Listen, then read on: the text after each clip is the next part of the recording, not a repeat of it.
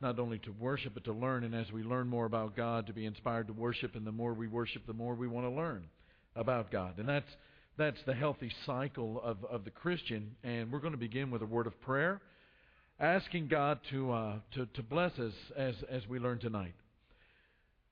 Father, so many things uh, are heaped up in, in our souls right now. Uh, a very busy day, a very busy day, and, and not just filled with activity, but, but filled with concerns, with worries, with, with, with, uh, with good things and, and with things that are not so positive. And all of these things, Father, make us grateful that we can rest in your Son that we can find full assurance of every promise of joy and peace and of courage and of confidence and power for this life. That, that all of that comes to bear in the way that we live with both the good and the bad. And tonight, Father, we, we really want to learn.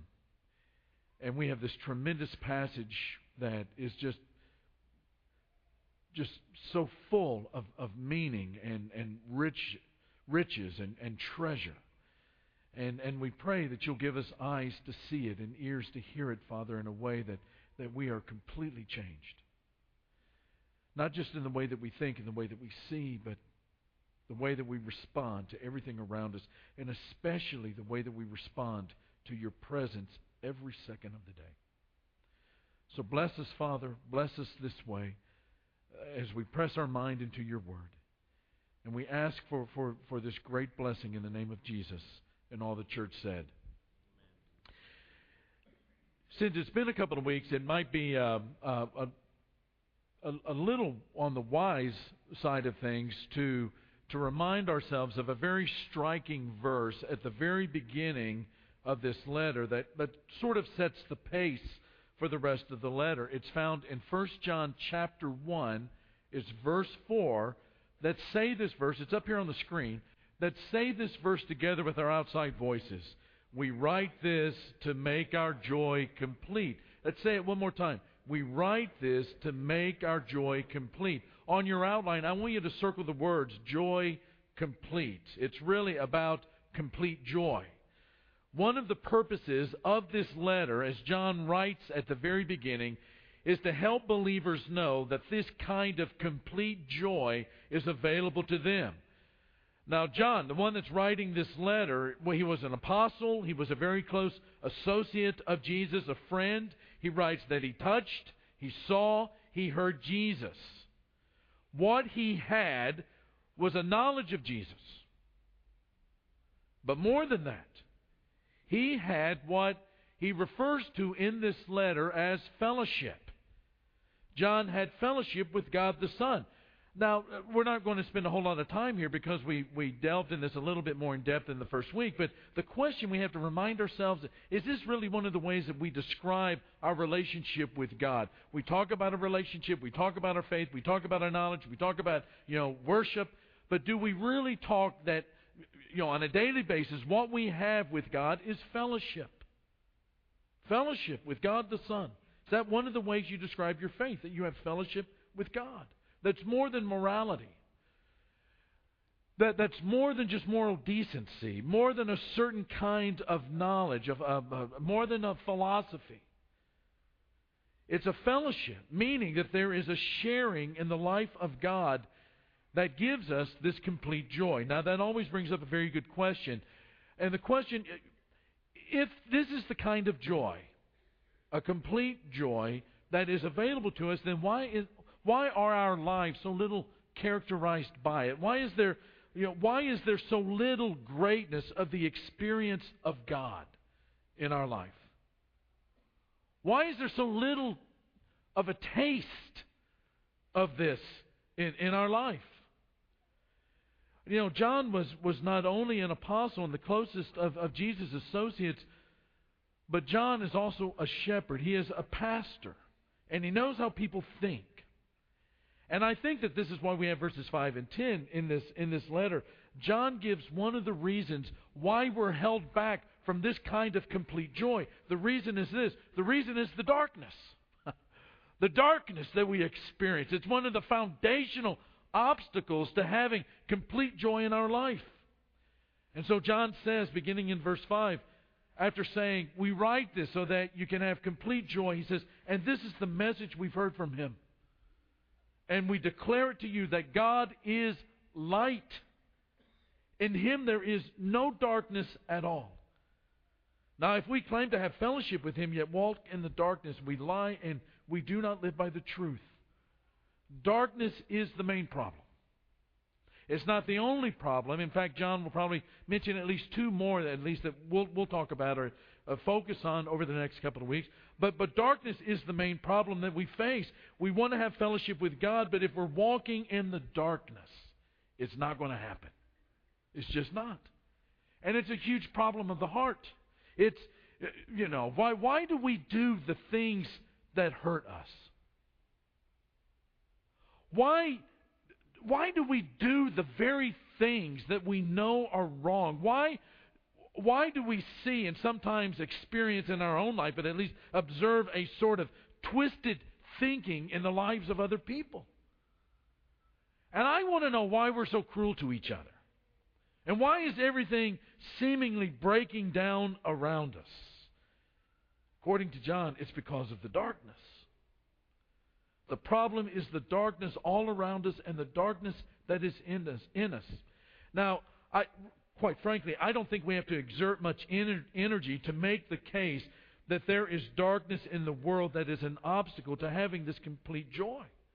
And, and the problem that we really face once we come to, to understand that, you know, okay, the darkness is the issue, the problem we face is that it is virtually it's virtually undetected in our lives. It is the problem, but it's a problem that we have learned to live with. It's, it's sort of like uh, fish and water. You ask a fish about the water, and the fish is going to respond, you know, what water? It's the same with us. We have grown so accustomed to the darkness that we really don't see it anymore. We accept it, we take it for granted, but John will not. John won't. And and he begins, and, and there's sort of this bad news, good news element to what he's going to write, and not just him, but everybody in the Bible. You know, when you think about what the Bible has to say about the darkness and the existence of it, not only in the world around us, but even in us, the Bible is pretty pessimistic where people are generally optimistic. People, in, in, in, modern people, especially Western people, want to believe that the answer to the darkness in, is the world in the world is, is, is, is us. Our own intelligence, our own power, our own resources, our own craftiness. But the answer to this kind of darkness is really within human beings if we could only get along. Or if we could raise the standards of living, or if we could get more people educated, or if we could get the right political party in office. And the Bible basically says that all of that stuff is just futile. And that's the bad news that we live in the darkness and we can't do anything about it. But the flip side of that, the, the good news, is that the Bible says the darkness can be obliterated. That's what John is writing about. The Bible says that the darkness can be obliterated, therefore, don't you, like John, dare to accept the darkness. Don't you dare accept the fact that these things that have you that are dark, that have you in its grip, is just the way that you're supposed to live your life as a disciple of Jesus. That these things that you have maybe grown to accept as, as just part and parcel of what it means to live a life as a Christian. That it's going to be grit dealing with these things that are dark inside of you. Don't you dare accept that. What John is going to be telling us is that those kinds of things can be obliterated in your life. They can be destroying, destroyed. That you can walk in the light. So, so three things really basically having to do with verse 5 as we, as we unpack this rich passage how do you obliterate the darkness? Well, you know, the first thing you have to do is you just have to begin with God. This is the message that we have heard from Him and declared to you God. God. John has a message, and the first part of it is God. It begins with God. You begin with, with God the Father. And John begins with God and who He is, and, and not with you and not with your problems. And this is sort of consistent throughout the Bible. Before there's any mention of a human or any human problem in the Bible, what do we read? Very first line. In the beginning, what? God. Everything else in the Bible builds on those four words. In the beginning, God. Now, now again, most people in the Western world live thinking that none of the great minds who have ever lived have been able to prove anything useful about God, and who am I to do what the great minds could not do? And that really the best thing for us to do is to live life the best way that a person knows how. But here's the thing when we do that, the darkness grows. The reason the Bible starts with God is that all of the problems in the world begin with the human self, with self absorption, with, with egocentricity, with selfishness, with, with narcissism. The message does not begin with us. The message begins with God. If you want to get out of the darkness, then you have to stop thinking about yourself and to begin to fill your mind and your heart and your soul with thoughts about God. What He is. Creator of the universe, as a shepherd of our life, as a Savior. What it means for Him to be described in the Bible as righteous. What it means for Him to be described as light and holy and loving and sacrificing of his all all of that and then on top of that what he's owed and the message is god and if there is a god who really cares what the cost is right now you're never going to understand life you're never going to understand yourself or what's going on in the world until you grow in your understanding of god and if you start with you and with the problems and and, and with, with what's going on inside of you, if that's the beginning place, then you're never going to get beyond the darkness. You have to start with God. And the gospel demands that you do something with that self centeredness, and it's called repentance. Which leads to a second thing. Not only do you begin with God, but you begin with God as He reveals Himself. In verse 5, this is the message that we have heard from him. Underline those words on your outline. That we have heard from him and declare to you. Now, again, this just flies in the face of just about every approach to religion known in the world. But you begin by forgetting yourself and contemplating God in all of His greatness. That is, in the greatness that He Himself reveals about Himself. Now, most people want to construct a God of their own desires. Even disciples struggle with this. They want to construct a God of their own desires. But notice something about verse 5. John says, This is the message that we heard from him. And it's not that John is this, this old, old student who, after years of, of, of thinking and, and, and thinking about these ancient manuscripts and, and all of the ancient philosophies, has now crystallized these concepts of God. No, John says, I met this God. I met this God. I beheld this God. I touched this God. I ate with this God. I, I heard this God. And this is the message that we declare to you. And here's the point. You know, really, the only way that you're going to know God is if you believe that He has revealed Himself to you through the prophets and the apostles in their writings, and first and foremost, through Jesus. You know, what really matters is what God says about Himself. And this always brings up a really interesting question. The question is do I really have to believe that the Bible is the authoritative Word of God? And, and while there's not really time to address that question in depth, let me say that unless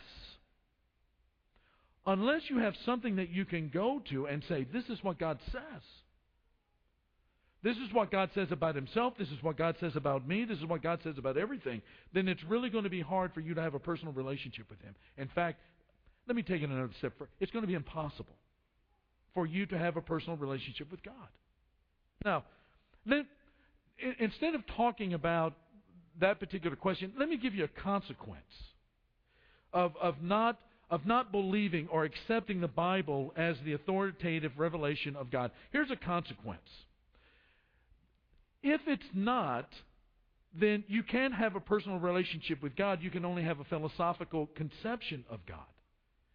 it, it, it's like to say that this is not God's authoritative word, that, that the word, the inspired word, through the apostles, through the other writers, through, through the prophets, through Moses, through David, that this, is, that this is not the inspired word of God. There's God speaking to us. To say that is like trying to develop a relationship with someone who will not speak to you. Think about it this way. My wife Ellen. You know, I I can find out a lot about my wife Ellen by observing her as she goes through her day. And I find out, you know, things like you want to know something about Ellen? She likes a made bed. First thing she does, hopping out of bed, makes that bed. I can observe the way that she, she makes breakfast and tell you something about, you know, the, the, the you know, how she thinks about food and and I can I can you know by the, the, the news channels that she chooses to watch, I can tell you a lot about her. And then I can talk to people who know her. I can talk to her friends. And then I can go to the computer and I can Google her on the internet and find out maybe some things about her. But the relationship doesn't get personal. The relationship doesn't get personal and it doesn't get intimate unless she speaks to me. And in the same way, you can't have a relationship with God unless you're able to say that this is the Word of God speaking to me without a doubt. And and you you know you, you, you can look at a lot of material. You can look at ancient material and modern material and construct a God suitable for your likes and your desires. But what you're doing is really only constructing a philosophical God of your own choosing. And it's not a, a, a personal relationship. You can come up to me and you can say, Mark, you say you were born in, in Wichita Falls, Texas. But you know what? I like to believe, I like to think of you as being born in Buenos Aires, Argentina, and that you lived there until the age of 30. That's what, the way I like to think about you. And I can say, you know, we live in a, a free thinking Western culture, and you're free to believe whatever you want to believe, but, but you don't know me. Because you refuse to accept what I say about myself. You don't really know me. You see, you, you not only have to start with God, but you have to start with what God says about Himself. And that is one of the beginning ways that you begin to, to, to escape the darkness. To understand that this is what John is saying. The message that I'm declaring to you is a message that we have heard from Him. And then the last thing is you have to begin with God as He reveals Himself as holy. You know, the message of the gospel does not start with God is love. The message of the gospel begins with the, the words that God is holy. Look again at verse 5. This is the message we have heard from him and we declare to you. God is light. In him there is no darkness at all. What John is saying is that God cannot even countenance darkness that God cannot even brook evil in his presence, that he hates it, that there is no darkness in him at all, because he is light. Now, we started tonight thinking about how to have this complete joy, and now all of a sudden we're thinking about the holiness of God in which there is no tolerance of darkness in the least. And what you've been saying, Mark, is that that darkness is in me and all about me, and that I can't obliterate it, that, uh, that uh, it's impossible for me to do it. But what John is saying is here is that you will not understand the love of God. You will not understand what it is that God is doing and, and enjoy it and revel in it and relish it every thought during the day unless you understand that God is utterly holy. I mean, think about it this way. Suppose you think that God is just love. You know, there was this, um, uh, I think he was a French philosopher who, uh, you know, had lived, uh, you know, a, a, a pretty robust life in terms of, you know, sort of a dissolute life and lived it any way that he wanted to and got himself involved in all kinds of, of different experiences and pleasures and you know, here he is, you know, and this is a couple of centuries ago. Here he is on his deathbed, and he's approached, and aren't you afraid to meet God? And what he is purported to have said is God's going to forgive me because that's the business that God is in. Now, you know, there there might be a little bit of consolation in the fact that God is love. But that's not going to change you. It didn't change him. The darkness was still in him. The darkness was still something that he was experiencing. You might be consoled, but that you know by that, but you're not changed, and therefore you've not left the darkness. But if you believe that God is holy, holy, holy, and that His love is shaped by His holiness, then you see something completely different happening to you because of Him. We drop down to verse 8. The blood of Jesus, His Son, purifies us from all sin. The bad news is that we're surrounded by all of this darkness. That's the obstacle. That's the foundational, basic reason that we find ourselves struggling with some kind of experience of this complete joy in our life of faith. It's that darkness. And the pessimistic uh, teaching of the Bible is that there's nothing that you can do about that. I mean, as, as hard as you may try, you will always fall short of the glory of God. We will all sin. There is no one that is immune from that fallen state. We're, we're, it's not going to be education. It's not going to be more money. It's not going to be, you know, the right political office or the right political leader. It, it, none of that is going to make any difference, at least any lasting difference. The optimism, though, is that God is holy and righteous. And in that holy righteousness is doing the perfect thing in love, which is to do the very thing that we cannot do for ourselves, which is to purify us, to purify us from that sin, to purify us from that darkness, and to do it, and to do it in a way that when we when we begin with God and we think about God and contemplate what it is that God has done by allowing His Son, who in love volunteered to take our sins upon Himself and to experience the forsakenness of God Himself personally so that we would not have to experience that forsakenness. To take that darkness upon Himself, our darkness, upon himself in order that we could come into the presence of the God who is light. That at great cost, because of that love, allows us to come out of that darkness, for it to be obliterated, and to find that joy complete in us. Changes us. That God loving us and obliterating the darkness in order for us to have fellowship with Him and for our joy to be made complete is what John is beginning to unpack here that we're going to be looking at over the next couple of weeks. But the thing that we, we end with tonight is that when you you know you begin to come out of the darkness when you see that the God of light loves us and purifies us from that sin, from that darkness by the blood of His Son. That fills us with all kinds of good things, like hope, for instance. You know, we talked about this a little bit this morning, you know, the lack of imagination that a lot of us have in our walk because we really don't have this, this magnified, uh, uh, uh, enlarged understanding of God that's couched in Scripture. You know, we may have knowledge and we may have some of the facts, but we don't have a knowledge of God, a fellowship that John talks about that allows us to be able to imagine the power of God working not only in the lives of other people and working in a, city like San Antonio, but working in our own lives.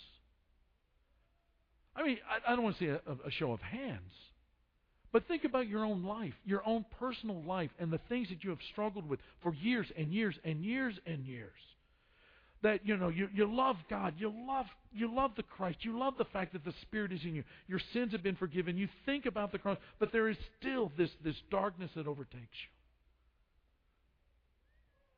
you. And and you find that joy not even close to being complete. What John is telling us is that there's a way to come out of that darkness, to come out of, to come out of it in such a way that you find that complete, that mature, that whole, whole joy as being a, a hallmark of your life. That the, the grip that those sins or sin might have on your life can be broken. That you can be transformed. That it doesn't have to be the darkness, it can be the light. That it can be fellowship with God and not just acquaintanceship with God. That it can be a, a joy that is complete rather than a joy that is fragmented because of an incomplete dealing with the gospel message and its impact in your life. We're going to continue these thoughts over the next couple of weeks, but you know, we want to give you an opportunity tonight in thinking about some of this. Maybe there, there's, there's, there's some ways that our church can minister to you to help you to understand what it is that God is calling you in Christ to become and to be and to experience. And we're going to have some of our shepherds down here at the front. And if in any way there might be a way that we can minister to you and help you to have this complete joy in your life, then we want you to come down and talk to these shepherds as we stand and sing together.